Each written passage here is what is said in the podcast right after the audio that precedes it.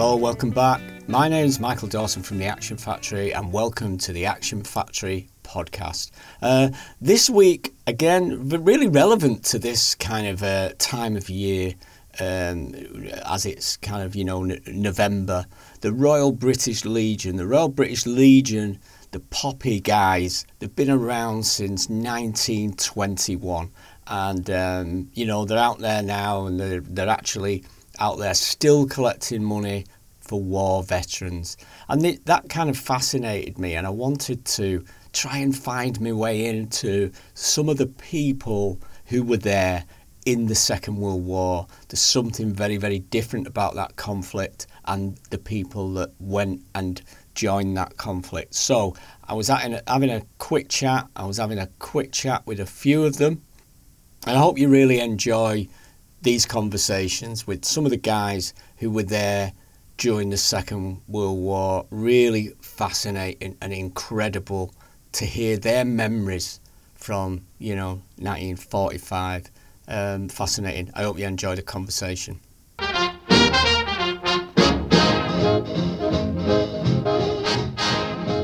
But I got a calling up papers in 45 and as uh, I was working in a bacteriological research laboratory, Dr. Shumwell, who I worked for, wanted me to take uh, my examinations, Right. complete those before I went in. So he got me deferred, and then I went in a year later in the Royal Marines, How long were you in the Marines for? two years. In 1941, I joined the Army Cadet Force and then got transferred to the Home Guard. I was in the Home Guard till I got um, stood down in 1944 when all the rest of the Home Guard got stood down. And what, what did you think of life in the forces? Did you enjoy Well, I enjoyed it right from the start. Yeah. I, I'd go through it all again if I could. Would you? I would. Incredible. And what about you, Fred? You you were in the forces at what age?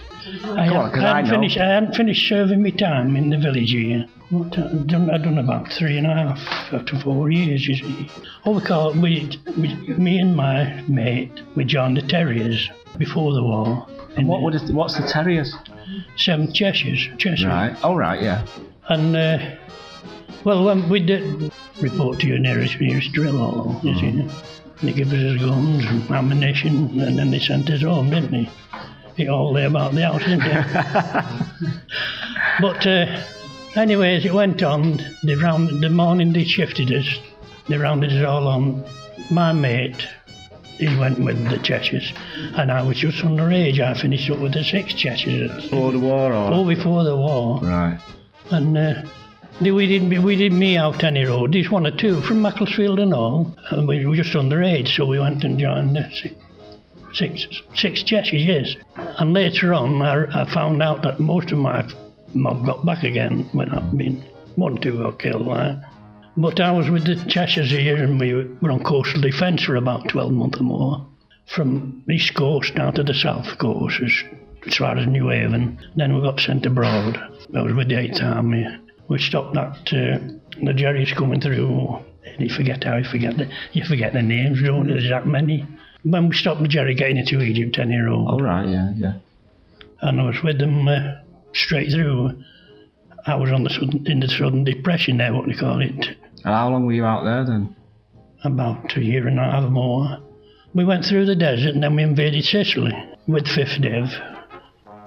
A blowing We reveille. sent home training for D-Day, you see, mm-hmm. But you wouldn't have known you were training for D-Day, would you, at the time?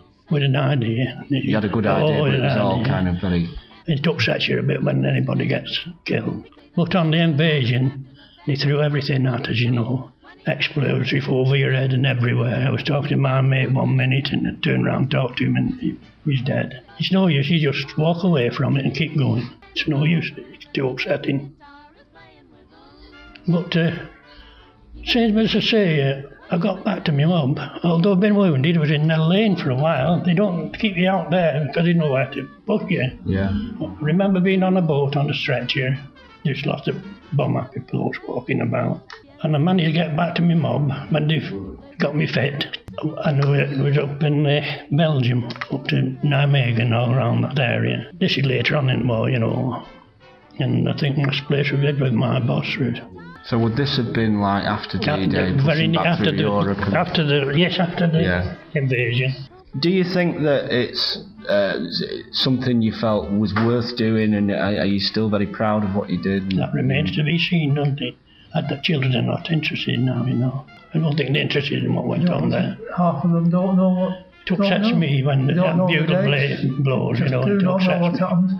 Happened. No, Talking to somebody the other night, and they didn't know uh, Field Marshal uh, Bernard Montgomery was, well, or they, even Louis Mountbatten. they fetched us out for Wave Monty and, and who was it? Uh, oh, we just had a pint of water a day. That's us cooking and drinking and And what do you mean when you say it remains to be seen whether it was worth doing what you did? And, Well, we was were there. We, we'd signed on, hadn't you? And you, you signed on to the end of the war. I did about six and a half years. Music, my mate, Frankie Peake, he says, come on, Fred, we'll join Terriers, he said, and we're going to be called up. We were first beggars in the war, weren't we?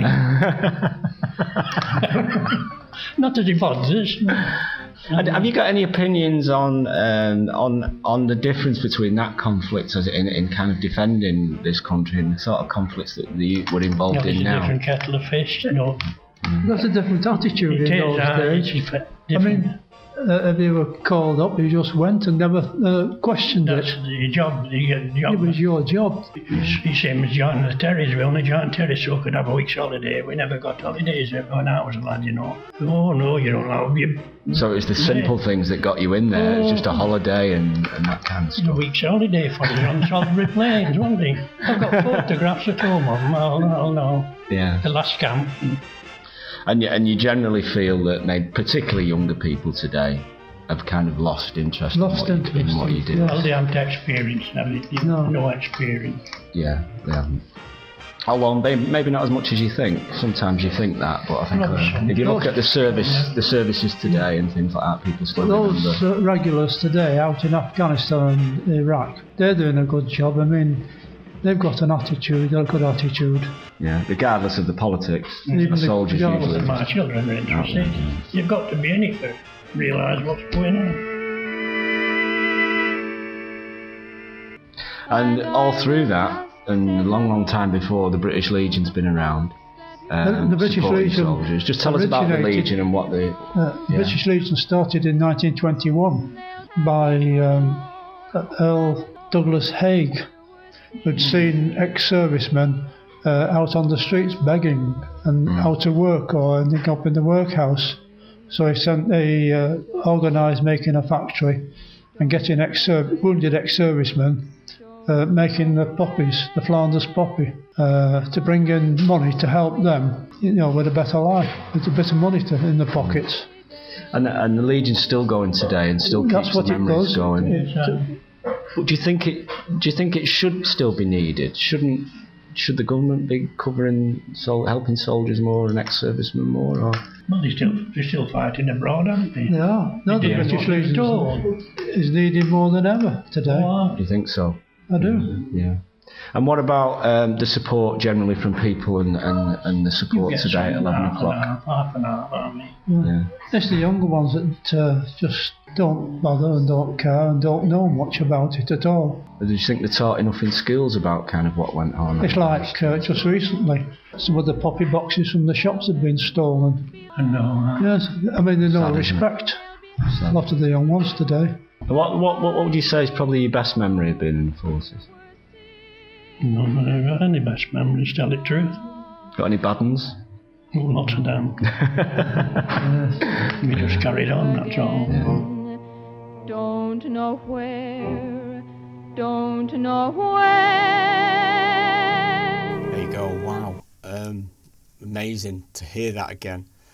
Um, so, yeah, the British Legion, Royal British Legion, if you want to support them, I, I'll- I'll put links into the website, but of course it's britishlegion.org.uk. They've been around since 1921 and they are still supporting people who come back from conflicts uh, on behalf of Britain all over, uh, all over the world, to be honest. Um, Wow, such a fascinating conversation. I hope you enjoyed that. Uh, my name's Michael Dawson from the Action Factory. Uh, don't forget, thousands and thousands of people actually listen and um, listen to our podcast, and a fraction, we've got hardly any subscribers. And um, that, that means nothing to me. I don't mind that. I love that. But I would love other people to kind of hear this. Um, you know, we don't make the podcast for any other reason other than my passion for talking to probably the most fascinating and interesting people on the planet. And um, it allows me to do that. I do that and self fund it and everything. But a nice little click or a like or a comment goes a long way in the world of the internet. So thanks for being there, and I'm going to catch you next time. Thanks a lot. Bye bye.